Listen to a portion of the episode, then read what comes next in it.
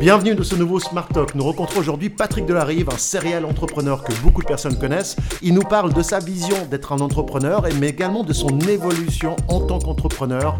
Une vision très intéressante. Bonne écoute à toutes et tous. Patrick, le Patrick Delarive entrepreneur à 55 ans 60. Ah, 60 et demi. Ah, tu fais pas déjà. Non, deux fois grand-père. Ah, waouh, félicitations. Ça va avec, ouais. C'est okay. Les nouvelles étapes. Bah, pas pour tout le monde, hein, mais c'est les nouvelles étapes de la vie, ouais. Est-ce que le Patrick Delarive entrepreneur à 60 ans, il est vraiment très différent du Patrick Delarive entrepreneur à 50 piges ou à 40 ans? Et qu'est-ce qui a changé en fait avec l'âge? Énorme, il y a quand même des avantages de vieillir. Oh, j'imagine. Il y a quand même des avantages de vieillir. Quand on commence sa carrière, bon, il faut d'abord savoir que quand on se lance dans l'entrepreneuriat, on rentre dans la vallée de la mort. Hein? On a une idée, on a des idées, on doit les mettre en œuvre. Ouais. Et puis, dans le but d'arriver à un objectif, c'est-à-dire de concrétiser une vision basée elle-même sur des valeurs et sur un projet. Alors, cette vallée de la mort, c'est quoi ? C'est la recherche systématique des fonds, c'est la recherche systématique des gens pour mettre en œuvre, et puis c'est le cash flow. Le problème de l'entrepreneur, c'est qu'il n'a jamais de cash. Il a plein d'idées et une capacité à délivrer qui est absolument phénoménale, mais il court toujours derrière le cash. Il se rend compte ça au début de sa carrière ? Non, il ne sait pas, sinon il n'irait pas. Mais c'est comme quand tu vas avoir des enfants, tu ne sais pas ce que c'est d'avoir des enfants. C'est comme quand tu prends un chien ou deux chiens, tu ne sais pas ce que c'est d'avoir deux chiens, mais après c'est bon. Et puis il y a tout un tas de côtés positifs. Donc il y a quelque chose d'assez injuste, je dis toujours, c'est que l'entrepreneur, il a plein d'idées, il a une capacité à délivrer, une force de travail, et puis un enthousiasme souvent communicatif qui va lui permettre d'avoir des collaborateurs autour de lui qui vont s'engager pour le projet comme si c'était leur propre boîte, mais il n'y a jamais de cash.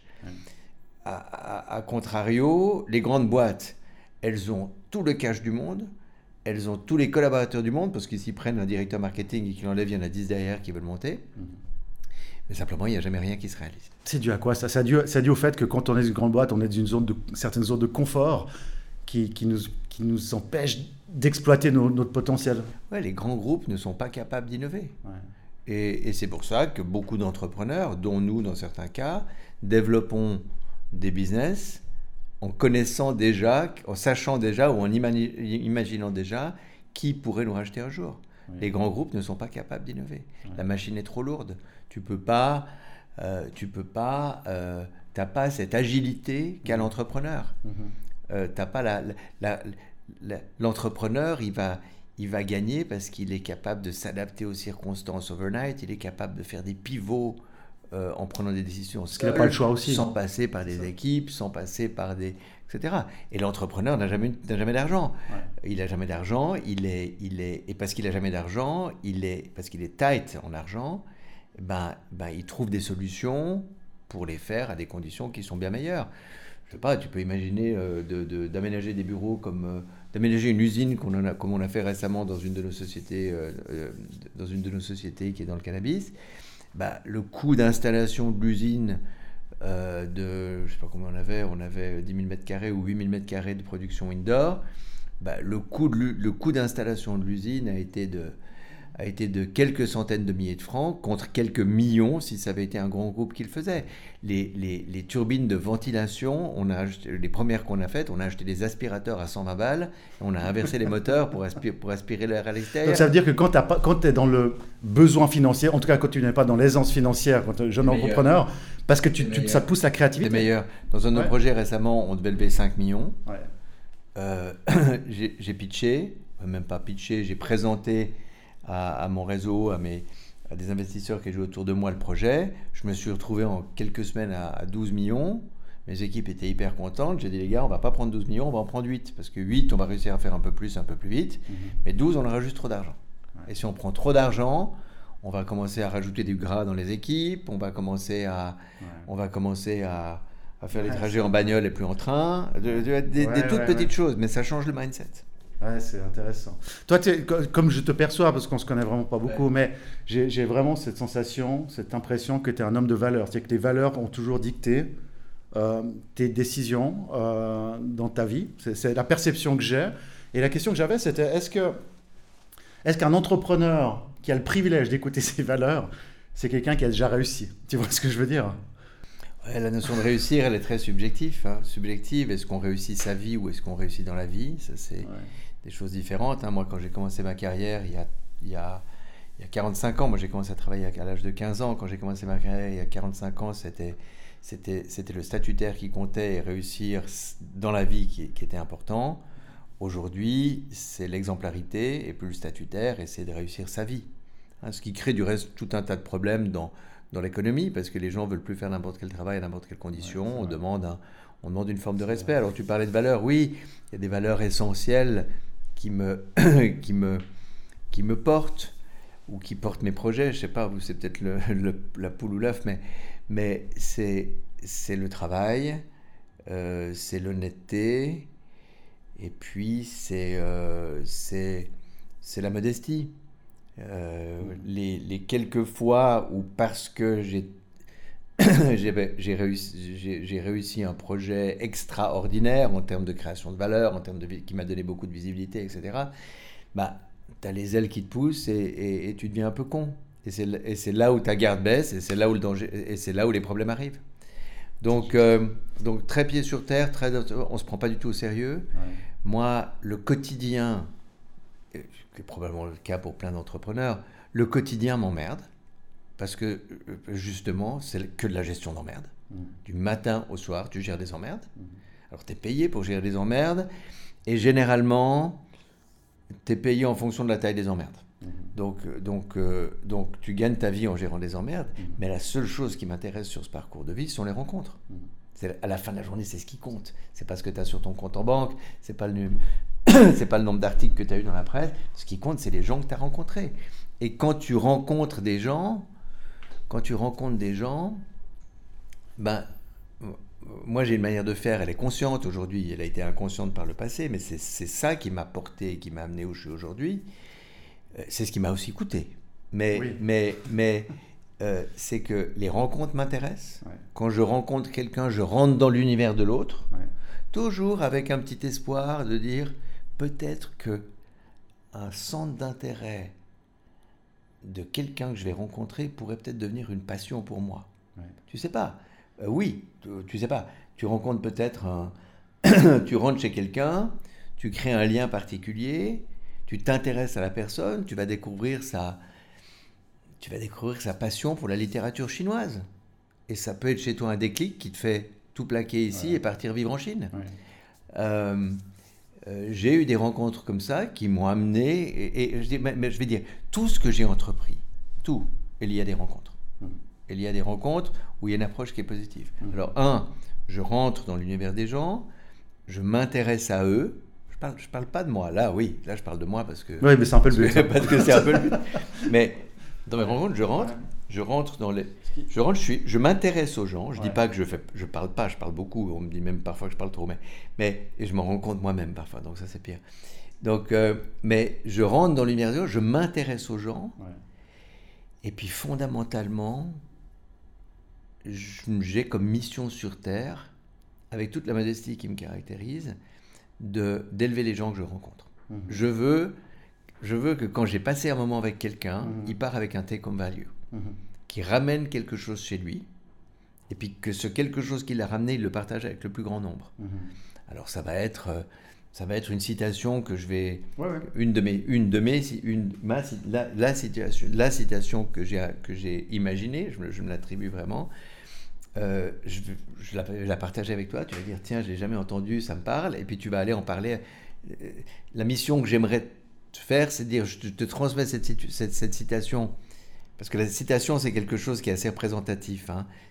Quand je ne sais pas quoi dire à quelqu'un, quand je réalise au bout d'une discussion que je n'ai pas vraiment réussi à élever la personne parce qu'on était dans la gestion d'un problème, etc., je vais juste lui dropper une citation qui va être un peu comme qui va être un peu comme une pomme qui tombe d'un arbre, ouais, qui pourrit, et puis le vent qui va emmener les graines ailleurs et faire pousser un pommier ailleurs. Ah, okay. Donc, moi, j'ai... D'où la passion d'écriture aussi, de partager les choses ou les rencontres que tu as pu avoir, etc., à travers des anecdotes. C'est tout. Rien n'arrive juste comme ça. Tout arrive toujours. Ouais. Moi, je suis assez philosophique. J'ai ce côté très philosophique. On est, pour moi, être les pieds sur terre, je pense qu'à 60 ans, finalement, après des années de travail sur moi-même et ce recul de l'âge, je dis que je peux avoir les pieds sur terre. Alors, les pieds sur terre, c'est quoi ? C'est que t'es là sur la table, j'espère que la caméra la voit, t'es là sur la table, t'as les pieds sur terre, ici t'as le sel, t'as le soleil, t'as la lumière, t'as l'énergie, t'as le divin, et ici, comme tout est à l'opposé, le yin, le yang, le blanc, le noir, le jour, la nuit, etc., ici t'as la lumière, et puis ici, en dessous t'as la partie sombre. Et autant t'as tout le spirituel et toute l'énergie du ciel, on va dire, qui est ici, autant en dessous, t'as la noirceur, t'as les cadavres, t'as des bestioles bizarres, t'as des serpents, t'as des terriers, mais t'as aussi de l'or, des diamants, des métaux rares, etc. Donc, tout au long de ma vie, là, ça c'est un peu typique comme moi, je m'en parle dans tous les sens, là, mais tout au long de ma vie... j'ai navigué un peu, j'ai pas navigué, j'ai été très longtemps, et je reviens à la question que tu m'as posée, est-ce que je suis le même à 30 ans qu'à 60 ? Non. Dans la première partie de ma vie, j'étais dans la partie sombre. J'avais un mode, j'avais des blessures j'avais des blessures de vie qui devait se régler, qui se réglait par un moteur très puissant que j'avais, c'était le pouvoir, l'argent, la reconnaissance, et tout ça était assez lié en fait, donc j'étais dans cette partie sombre. Dans la partie sombre, il y a des hommes d'affaires qu'on connaît tous, ou des politiciens comme Trump, lui est dans la partie sombre, très clairement, très clairement dans la partie sombre, il n'y a pas de côté spirituel chez ces gens-là. Et ça a été un déclic ou c'est fait progressivement ? Non, mais c'est à force de travail, pour moi la vie et ses épreuves, je fais attention épreuves, échecs, parce que ça on peut en parler après, mais la vie et ses épreuves, si tu n'apprends pas de ces épreuves, la vie elle te les ramène jusqu'au moment donné où tu as compris, quoi. Ouais. Donc c'est pour ça que moi je suis très attentif, non seulement aux gens que je rencontre, mais très attentif à la signification de ces épreuves. Ouais. Rien n'arrive jamais par hasard. Le hasard, c'est Dieu qui se promène incognito, disait Einstein. Pour moi, la vie est un parcours initiatique. Donc, j'ai l'impression, ça pourrait demander à mon auteur, mais je pense que c'est le cas, j'ai l'impression que je m'améliore au fil du temps. Je deviens plus fin, je m'énerve, je prends de la distance face aux événements, voilà. Mais j'étais dans cette partie sombre. Et dans cette partie sombre, tu t'enfonces, tu brilles pas, tu rayonnes pas, il n'y a pas de lumière en toi, il y a de l'argent sur ton compte, et il y a des affaires, et puis il y a des articles dans la presse, mais tout ça, c'est tu remplis un vide sans fond à l'intérieur de toi avec tout ce matériel, en fait. Tu es très proche de la nature, toi, hein ? Ouais, je le suis de plus en plus, dans ce côté spirituel. Mais ça t'aide, la nature, est-ce qu'elle t'aide aussi à garder... Non, je peux pas dire que je suis très proche de la nature, je suis pas... Tu aimes la nature, c'est ça que je veux dire en tout cas. Non, mais j'aime la nature, j'aime le spirituel, j'aime les gens, j'aime observer tous les signes que la vie t'envoie. Moi, je suis pas un B2B, pas un B2B2C. Je suis un H2H, je suis human to human, vraiment. Mais qu'est-ce que tu dis à tous ces gens ? Parce que tu dis, en fait, la notion d'échec, il y a différentes perceptions de l'avoir, et puis je pense que la manière dont on interprète l'échec va énormément nous aider à passer à l'encontre ou pas. Mais il y a quand même des fois des phases dans la vie où tu as quand même merde sur merde. Tu vois, je veux dire. Comment tu fais pour gérer ça ? Attention à l'échec, hein. Tu es dans ta voiture. C'est ta voiture là-dedans ? Oui. Tu es dans cette marque de voiture qui va vite. Tu es dans cette voiture. Tu es sur une ligne droite. Tu rentres dans cette ligne droite trop rapidement. Ouais. Tu as fait une erreur. Donc tu vas payer ton erreur. Non. Tu rentres dans cette ligne droite très rapidement. La voiture va commencer à déraper. survirée, sous-virée, jamais compris ce truc-là, mais elle va commencer à déraper. Là, tu te retrouves en situation de crise. Ouais. Tu vas contrebraquer, tu es dans l'épreuve. Ouais. Tu essayes de corriger le tir. Et si tout ça ne marche pas, c'est que ton erreur était trop importante, ta situation de crise va se transformer en épreuve, l'épreuve va se transformer en échec. Et l'échec, c'est quoi ? C'est la voiture qui sort de la route, ouais, et puis qui s'écrase, et potentiellement, c'est la mort. Et l'échec, c'est la mort. C'est pour ça qu'elle fait peur à tout le monde. L'importance de réagir très rapidement, on se rend compte qu'on... Quand tu as fait une erreur. Ouais. Quand tu as fait une erreur. Et moi, j'ai fait plein d'erreurs où je n'ai pas réussi rapidement. Donc, je me suis retourné en crise, je me suis retourné en échec. Et puis, 2-3 fois dans ma carrière, je me suis retrouvé face à un mur en disant « Putain, pourquoi je n'ai pas écouté tous ces signes avant ?» Ouais. Pourquoi j'ai pas écouté tous ces signes avant ? La perception de l'échec en Suisse, elle est différente que dans d'autres pays, hein, selon toi ? Il y a un sort de tabou à l'échec ? Oui. Dans l'entrepreneuriat, oui. Dans l'entrepreneuriat, si tu te plantes une fois, et même si tu te plantes pas big time, pour pouvoir relancer un business et trouver les investisseurs et trouver les gens, ça te poursuit. Aux États-Unis, parce qu'on parle souvent de ça, aux États-Unis, quand tu vas lever des fonds pour une start-up, l'investisseur qui est en face de toi, sa première question, ça veut dire qu'est-ce que vous avez fait avant, ouais. Et si tu lui dis que tu as eu que tu as 40 ans et que tu as un parcours sans faute et que tout ce que tu as fait avant tu as réussi, il va dire je ne mets pas un rond chez toi, parce que statistiquement ça va tomber chez moi, donc la notion est différente. Et puis il y a aussi quelque chose où il fait très très objectif, c'est qu'on dit toujours l'échec, c'est formateur, c'est bien de vivre des échecs pour pouvoir... On ne peut pas réussir, pour rebondir, etc. Ouais. Moi, j'ai vécu les deux. J'ai vécu les deux et je peux t'assurer que c'est beaucoup plus facile et agréable de rebondir sur un succès que sur un échec. Quoi. Hein? Ça, il n'y a rien à dire. Ça doit être un processus de résilience qui fait qu'on dit que l'échec est mais l'échec, qu'il soit personnel, qu'il soit sentimental, qu'il soit professionnel, qu'il soit sportif, etc., c'est dur. Moi, j'ai quelques amis, enfin un ami en particulier, qui est Stan Wawrinka, qui est un joueur de tennis, bien évidemment. Mais lui me dit, sa vie, c'est des échecs. Il est en échec tous les jours. Ouais. Il est en échec tous les jours. Combien de fois il gagne la première place ? Combien de fois il gagne le premier prix ? 10 fois, 15 fois, 20 fois dans une carrière. Ouais. C'est une bagarre. Bon, overall, c'est quand même une belle carrière. Ouais, bien sûr. Ouais. Ouais. Et puis, qu'est-ce qui te rend le plus fier aujourd'hui ? Ton parcours n'est pas terminé, bien entendu. Mais ce que je veux dire, c'est du haut de tes 60 piges. Aujourd'hui, qu'est-ce qui te rend le plus fier de ce que tu as fait depuis l'âge de 16 ans ? Mais ça, tu vois, maintenant, avec le recul que tu as aussi, et peut-être avec la nouvelle philosophie que tu as, là où tu te dis, putain, Patrick, t'es bien là. Je me le dis pas, j'ai pas fini de monter. Arrête. Non, j'ai pas fini de... I didn't end up to climb. Non, je sais, mais jusqu'à maintenant. De quoi je suis fier ? Ouais. Principalement. Non, je suis fier. Ça peut être de donner un emploi. Non, je suis fier de la personne que je suis devenu over time. Okay.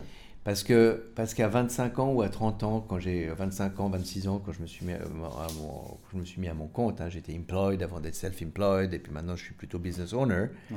Puis un jour, je vais me retirer, je serai investisseur, hein, c'est un peu le cycle. Il y a 20 ou 30 ans, j'étais tyrannique, j'étais arrogant, j'étais...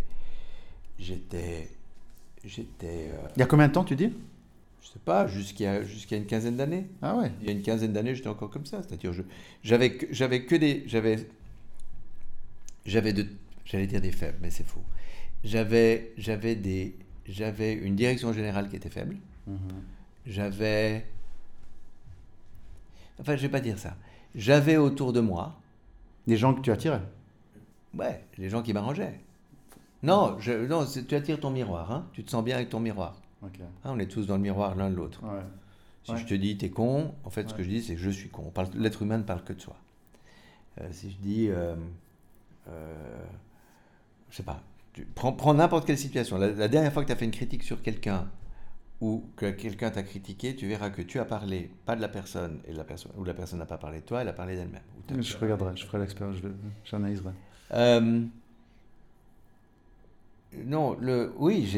J'avais que des exécutants, c'est-à-dire que j'étais le capitaine du bateau, Tu restes dans une séance de coaching, il y avait un truc comme ça, parce que je suis passé par les crises de croissance, mais on est pas, ça a été tellement vite, on est passé une année, on est passé de 15 à 150 employés, et l'année d'après 300, donc il y a des problèmes de croissance, donc moi j'avais pas le temps de faire des séances à brainstormer, je disais aux gens on va dans cette direction, ouais. et c'était pas, ce qui est compréhensible aussi, hein. Et c'était pas forcément les bonnes directions, mais j'avais que les bons exécutants, et ça suivait, ouais. ça suivait, mais une tolérance zéro par rapport à une tolérance zéro, c'est-à-dire que je gueulais sur les gens, j'étais cassant, j'étais méchant, j'avais pas un jour ou pas une semaine où j'avais pas 3 personnes qui pleuraient dans mon bureau, j'en suis pas fier, hein. Mais à force d'évoluer, à force d'évoluer, c'est l'évolution, mon évolution personnelle. Ouais, c'est ce que j'avais. Ça vient pas quand même comme ça. Non. Il y a eu un travail, que ce soit, je sais pas, de méditation, quelque chose qui t'a ouvert quand même, non ? Ouais, c'est-à-dire que l'épreuve qui a été des crises qui sont devenues épreuves, mmh. et qui sont transformées en échecs, j'en ai pas eu beaucoup. J'en ai eu un, c'est mon divorce. Mmh. Et là, je suis passé dans mon divorce, même si c'était moi qui ai initié le changement. Je suis passé dans une machine à laver, ouais. qui a duré 1 an, ouais. et où je me suis retrouvé, malgré qui j'étais, malgré ce que j'avais fait, malgré la famille que j'avais créée, des enfants, etc. Et beaucoup de choses allaient très bien, mais je suis passé dans une machine à laver, ouais. que je n'imaginais pas. Plein de remises en question. Non, mais c'était une violence absolument terrible, mais c'était une violence pour moi. Ouais. Et d'autres le vivent beaucoup plus simplement, hein. Ouais. Moi, j'ai des copains qui font, et puis ils font un ouais, c'est encore ce qu'ils disent. Non, mais ils font un business plan. Ils disent les plus, les moins, et puis ensuite c'est plan d'action, point 1, point 2, point 3, point 4, et pof, ils partent dans leur nouvelle vie, et c'est bien. Vrai. Et puis ils ont pas. Voilà, moi je suis pas comme ça. Et donc là, il y a une remise. Là, je suis vraiment descendu très très bas. Et dans les doutes, dans les peurs, dans l'angoisse, dans tout. Et là, ça a été. Là, il y a eu un énorme nettoyage, mais un énorme nettoyage socio-professionnel. Ça a correspondu à l'année à laquelle j'ai vendu un certain nombre de sociétés. J'ai vendu toutes mes agences immobilières, etc. Une activité que j'aimais pas. Mmh. Dans laquelle j'étais rentré pour de mauvaises raisons, mmh. Dans un écosystème qui me ressemblait pas, sans jugement de valeur, hein. Ouais. Peut-être sur un niveau vibratoire différent, que à quelques exceptions près, bien entendu, des interlocuteurs que j'avais. Et je pense que ça a été un point dans la gueule qui m'a vraiment. Et à partir de là. Et bien évidemment, grâce à l'énergie de ma femme, de ma seconde femme, je me suis élevé. Mmh. Voilà, je me suis élevé. Donc ça rejoint la fameuse théorie qu'une fois qu'on perd beaucoup de choses, ou qu'on a l'impression de toucher le fond, c'est là qu'on rebondit, vraiment. Ouais, je pense que c'est ça. Je pense que il faut. Un alcoolique ne décide pas d'en sortir tant qu'il n'a pas touché le fond. Mmh. Un drogué, probablement pas non plus. Mmh. Voilà. Mmh. Je pense qu'il faut un gros choc pour faire des changements. Comment ça se fait que l'être humain n'est pas capable de réagir ? C'est l'histoire du... Tu peux prendre comme métaphore une très jolie histoire, c'est l'histoire de la chenille et du papillon. Que je ne connais pas. La chenille, c'est quelque chose qui n'est pas très esthétique. Ça dépend lesquels, hein. En général, la chenille, c'est un truc poilu qui rampe et qui fait peur à plein de gens. Ouais. Hein, tu verras plein de gens qui disent « Ah, chenille, ils ont absolument peur ». Et qui rampe et puis qui vit, je ne sais pas exactement combien, mais qui vit des mois et des mois. Mm-hmm. Faisant chemin et dans l'apparence qu'elle a. Et cette chenille, à un moment donné, va créer autour d'elle un cocon qui s'appelle la chrysa... Oui, oui, un truc comme ça. On va dire un cocon. Un cocon, ouais. Dans lequel elle va se transformer en papillon. Un papillon qui va vivre 24 heures. Donc, tu as un truc rampant, dégueulasse, plein de poils qui fait peur à 90% des gens. Mais je sais pas si tu as des enfants, mais dans la chambre de moi je me mets dans la chambre de ta fille de 12 ans, hein, mets sur son lit une chenille, tu vois, allez, tu vas entendre des cris, hein. Ouais. Tu mets un papillon, il y aura absolument rien. Ouais. Ben, donc cette horrible chenille va se mettre dans un cocon dans le but, cette énorme chenille qui aura vécu, on va dire un truc, 1 an ou 6 mois, va se mettre dans un cocon pour se transformer en papillon, probablement sans aucun doute une des plus belles choses qui existent, des plus beaux êtres vivants qui existent, qui va vivre 24 heures. Ouais. Bah, dans ce cocon, l'animal va produire le plus gros effort de sa vie, mais un effort surhumain qui va la faire souffrir de manière absolument phénoménale. C'est vrai ça ? Parce que j'aurais pas demandé, mais j'ai lu. Et je crois tout ce qui est écrit, c'est ça. Dans ce phénomène de transformation, elle va se transformer à un moment donné comme papillon. Et à un moment donné, elle va devoir utiliser la force de ses bras, de ses ailes, pour casser ce cocon. Et ça, c'est un effort absolument phénoménal. D'accord. Maintenant, si tu veux soulager cet animal qui est dedans, qui est en stade de transformation, comme l'être humain peut l'être dans ce milieu de degré, et que tu vas avec un cutter, et que tu coupes le cocon pour la soulager, cet effort de cette pauvre bête, bah, qu'est-ce que va faire le papillon ? Il va déployer ses ailes, il va tomber au sol et mourir instantanément. Parce qu'il n'aura pas fait assez de muscles. Hein. Ses ailes ne seront pas assez musclées pour pouvoir voler. Ah, c'est une jolie métaphore. Donc voilà, donc ça, ça représente exactement ce que... Ça veut dire qu'on n'a pas de beauté globale sans souffrance, quoi. C'est dur. Pour rester en forme, il faut courir, c'est chiant. Faire du sport, c'est chiant. Tu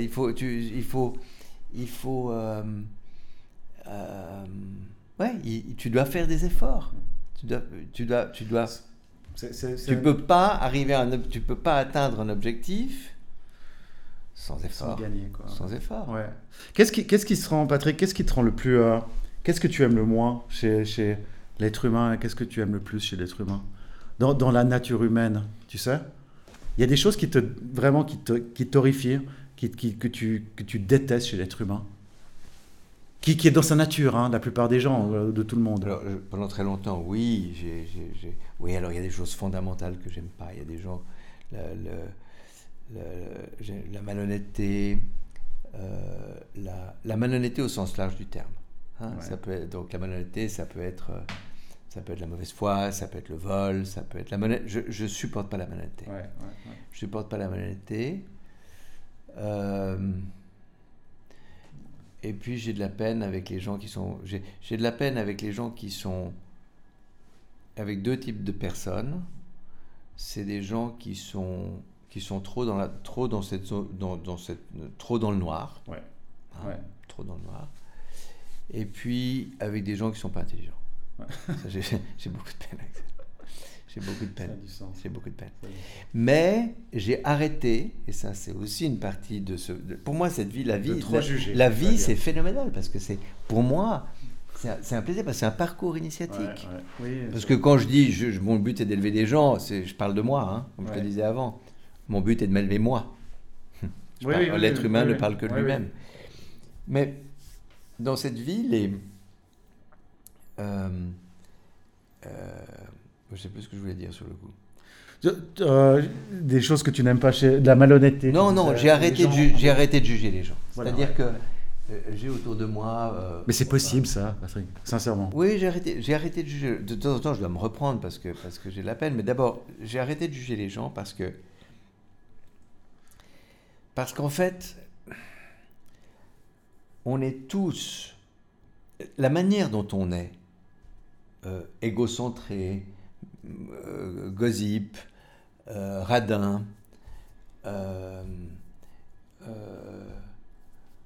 méchant, enfin tout ça, quoi que ce soit, ou la manière dont on est, c'est-à-dire j'ai donné quelques caractéristiques, mais ça peut être alcoolique, ça peut être addict du sexe, ça peut être obèse, ça peut être donc problème alimentaire, etc.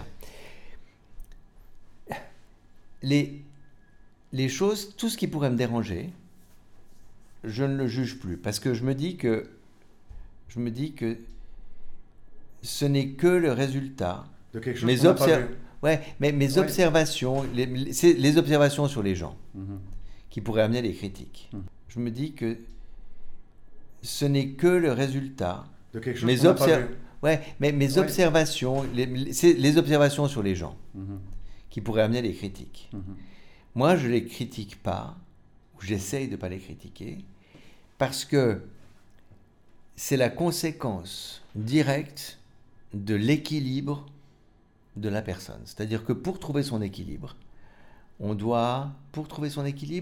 certains doivent picoler et d'autres doivent faire du porn et d'autres doivent manger beaucoup ou d'autres doivent faire des... C'est un moyen d'exprimer un manque ou quelque chose, c'est ça en fait. C'est très personnel. Ouais. Et donc, qui suis-je pour juger l'équilibre que va avoir une personne à un moment T et qui va en fait lui donner, qui va être représenté par certaines manières d'être qui pourraient m'amener à un jugement.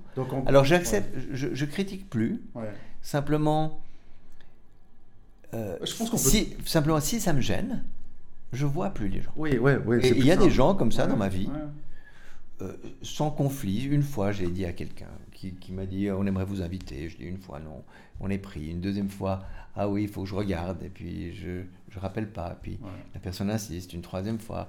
Puis je dis, non, là, on est en vacances, là, on est en truc, tu sais, j'ai un agenda, machin, etc. Et puis, pour finir, la personne dit, mais, écoutez, on va faire différemment, donne-moi une date, et même si c'est très loin, et puis on fait un dîner autour de vous. Et là j'ai dit, écoute, c'est la 6e fois que tu proposes, t'as pas compris que j'ai pas envie de te voir. Donc, je l'ai dit une fois, mais ça fait beaucoup de bien, en fait. Mais tu sais, c'est comme... moi je l'ai pas fait, Léla l'a fait, ma femme. C'est quand on est dans une soirée chez nous, si c'est une soirée qui se prolonge, si elle est fatiguée, moi je l'ai dit. J'ai dit si on est fatigué pendant une soirée et puis que toi tu la prolonges ou que moi je la prolonge, alors c'est plutôt moi qui vais la prolonger. Mais je dis si t'en as marre, tu vas te coucher. Tant pis, c'est pas grave. Absolument. Tu vas pas rester là, t'épuiser. C'est pas poli, tant pis, les gens viendront plus. Donc, en fait, j'essaye d'arrêter de juger. J'essaie d'arrêter de juger. Si l'apparence de quelqu'un me dérange trop, parce que ça sent trop mauvais, parce que quand je lui serre la main, ça, même si je me lave les mains, j'en ai pour 3 semaines. S'il y a des choses comme ça, ben je vais éviter.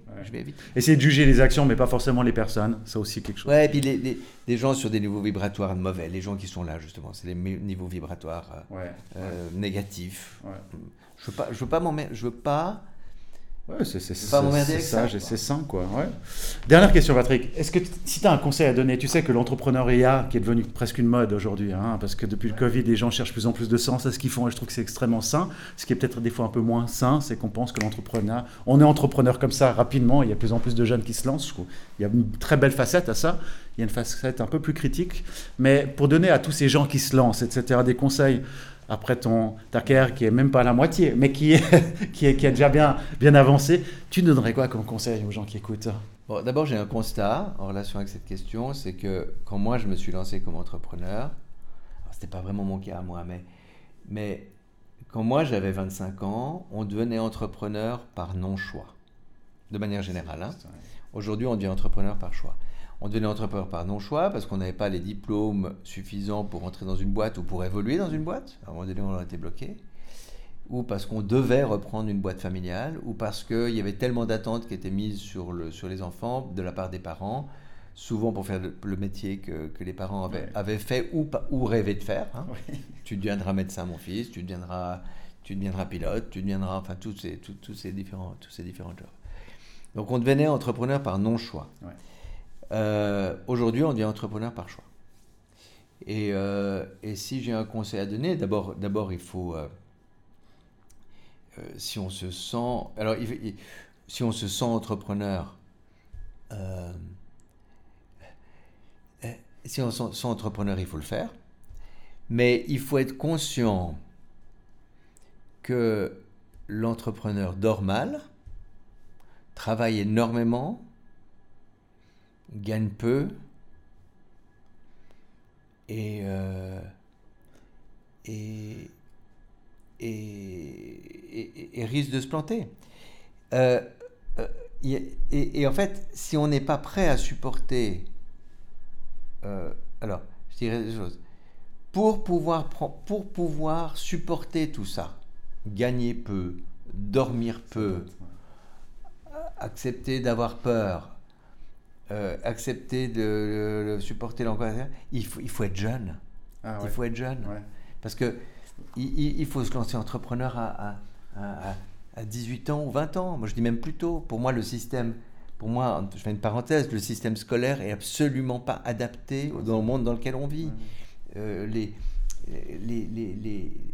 écoliers, les étudiants étudient avec les mêmes livres qu'il y a 50 ans. On avait un apprenti, le dernier qu'on a eu, un jour m'a montré en 3e année ou 2e année les bouquins qu'il avait. Certains des bouquins, c'était les mêmes que moi à 16 ans. Quoi. Et alors, certains noms ont changé, ça s'appelle plus comptabilité, mais ça s'appelle je sais plus quoi. Donc, le conseil que j'ai à donner, c'est dire n'ayez pas peur à tout le monde, n'ayez pas peur de devenir entrepreneur parce que vous l'êtes tous déjà. Dans la vie, ouais. Vous l'êtes tous déjà. Et ça, c'est une fausse croyance que j'ai eue pendant très longtemps. Je ne sais pas si tu as entendu mes interventions à ce sujet-là, mais c'est une fausse croyance qu'on a eue, c'est que moi-même j'ai eue pendant très longtemps, c'était de dire il y a des entrepreneurs, ils ont un ADN d'entrepreneur, puis il y a des employés qui ont un ADN d'employé. Et employé, même CEO d'une multinationale. En fait, c'est complètement faux. On est entrepreneur de manière innée. On est entrepreneur. Tu mets un enfant de 2 ans dans un salon, ou 3 ans dans un salon à dimanche matin, il te démonte les coussins, il te construit une cabane. Tu le mets sur une plage, il est entrepreneur, même au sens figuré, on sent un château de sable. Il est devant des Legos, devant des mécanos, devant des machins, il est entrepreneur. Et cet enfant qui est entrepreneur, qui arrive à trouver des solutions incroyables pour résoudre des problèmes, qui est dans la recherche d'équilibre physique pour passer de la situation couchée, assise et debout, qui fait des chutes incroyables en passant à 1 cm de la table ou de la mort 10 fois durant sa vie, hein, il est vachement entrepreneur, il sait faire des pivots, il sait gérer. Et ben, cet enfant entrepreneur qui teste tout un tas de formules en permanence pour marcher plus vite, pour courir, pour se tenir debout, pour trouver une boîte de médicaments sécurisée et essayer de l'ouvrir. Enfin, c'est des enfants, quoi. Et cet enfant entrepreneur, dont nous avons tous été entrepreneurs, à un moment donné, quand il rentre dans le système, voilà. Et le premier système s'appelle le système scolaire. Ouais. Bon, déjà éducatif avant. Ouais, mais parental, ouais, les limites que mettent les parents, qui eux sont ou étaient souvent issus d'un système, parce qu'à l'époque il n'y avait pas beaucoup d'entrepreneurs. Mais et donc l'enfant va rentrer dans le système, ce premier système éducatif, le système scolaire. Et puis en fait c'est assez extraordinaire parce que regarde, l'enfant à l'âge de 2 ans, il commence. On le met dans une école, qui est un cube, qui est une boîte. Donc on le met dans une boîte. Et puis on dit, dans cette boîte, tu vas apprendre des choses. Donc il va faire tout son écolage pendant 25 ans. D'abord, il va être dans une petite boîte, le jardin d'enfants. Ensuite, il va être dans une école, une boîte moyenne. Ensuite, il va aller dans une boîte à bac. Ensuite, il va aller dans l'uni, donc le bac de sable devient un peu plus grand. Ouais. Puis quand il aura terminé l'uni ou il aura fait un apprentissage, il va dire maintenant je vais travailler dans une petite boîte ou dans une grande boîte. Ouais. Et puis à 65 ans, on dit maintenant on va te mettre dans une boîte à vieux. Oh, mais hein? Et puis après c'est la boîte en bois. Hein? Oh. Non mais c'est ça. Sors de ta boîte. Refuse de rentrer dans une boîte. Le système veut te mettre dans une boîte. Ouais. Parce que si il te met dans une boîte, tu as des bons soldats dans ce système capitaliste d'État où en fait on veut faire croire aux gens qui sont riches et qui sont dans de bonnes situations. Non, ils sont dans une boîte. Mais ce serait tellement dangereux pour une société. On donne l'impression aux gens d'avoir des moyens parce qu'ils ont quoi ? Ils bossent pour quoi, les gens ? Le 90% des gens. Je crois que le 70% des gens ne sont pas contents de leur job. Et les gens bossent pour quoi ? Ils bossent pour quoi ? Pour le week-end, pour les vacances et pour la retraite. Ouais. C'est moi ça.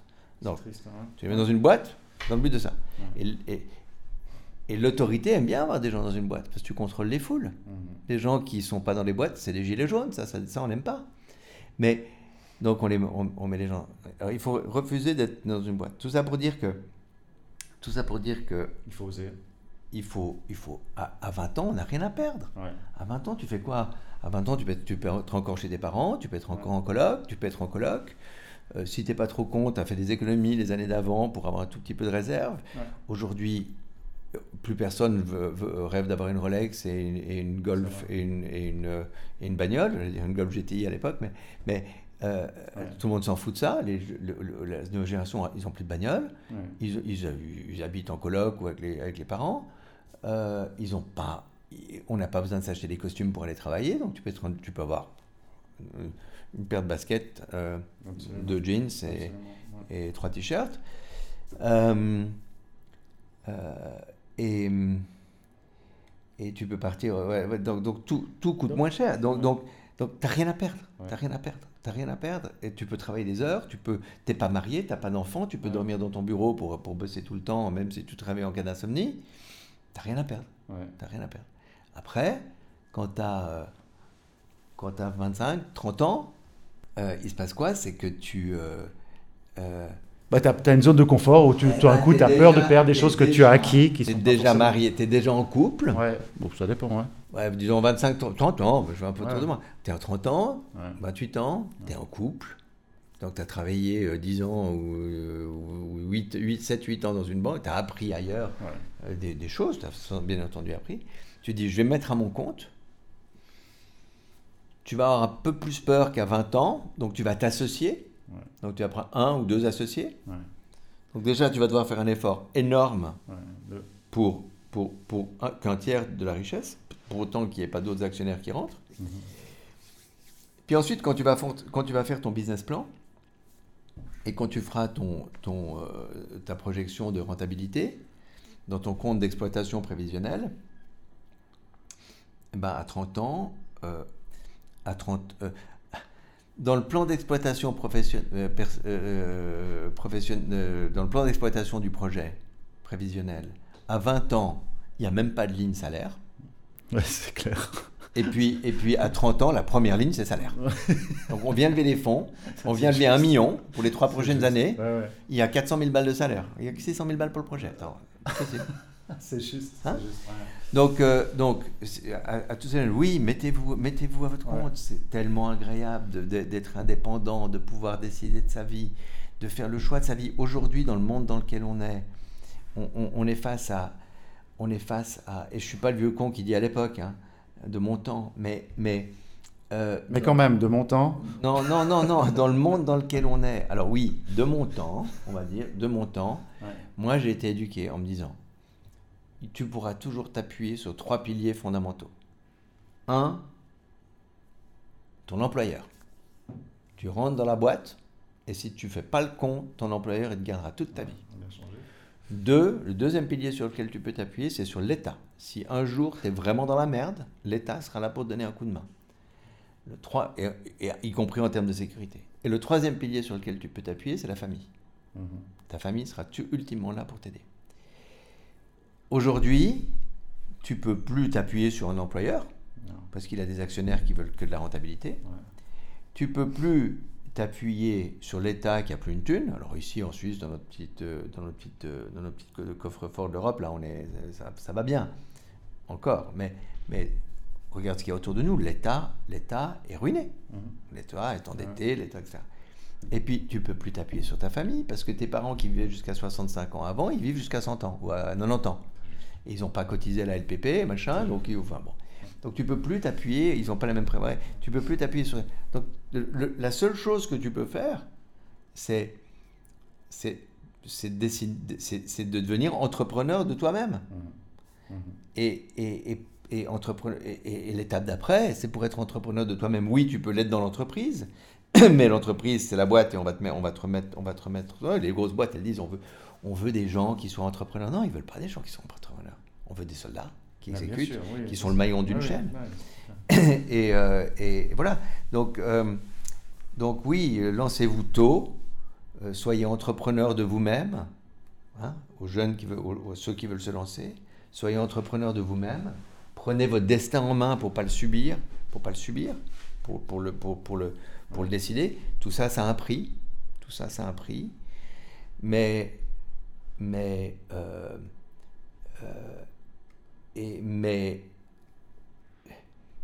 je pense qu'en fonctionnant de cette manière-là, on a plus de chances de réussir sa vie que dans la vie, mais on sera mieux, on sera mieux ultimement. On n'a pas beaucoup parlé business, de tes différentes affaires, etc. On aura peut-être l'occasion. Quand tu veux. Mais je crois qu'on a vraiment parlé de choses fondamentales. Merci beaucoup pour ta passion et ton énergie. C'était vraiment enrichissant. Merci pour ton temps. Merci, je t'en prie.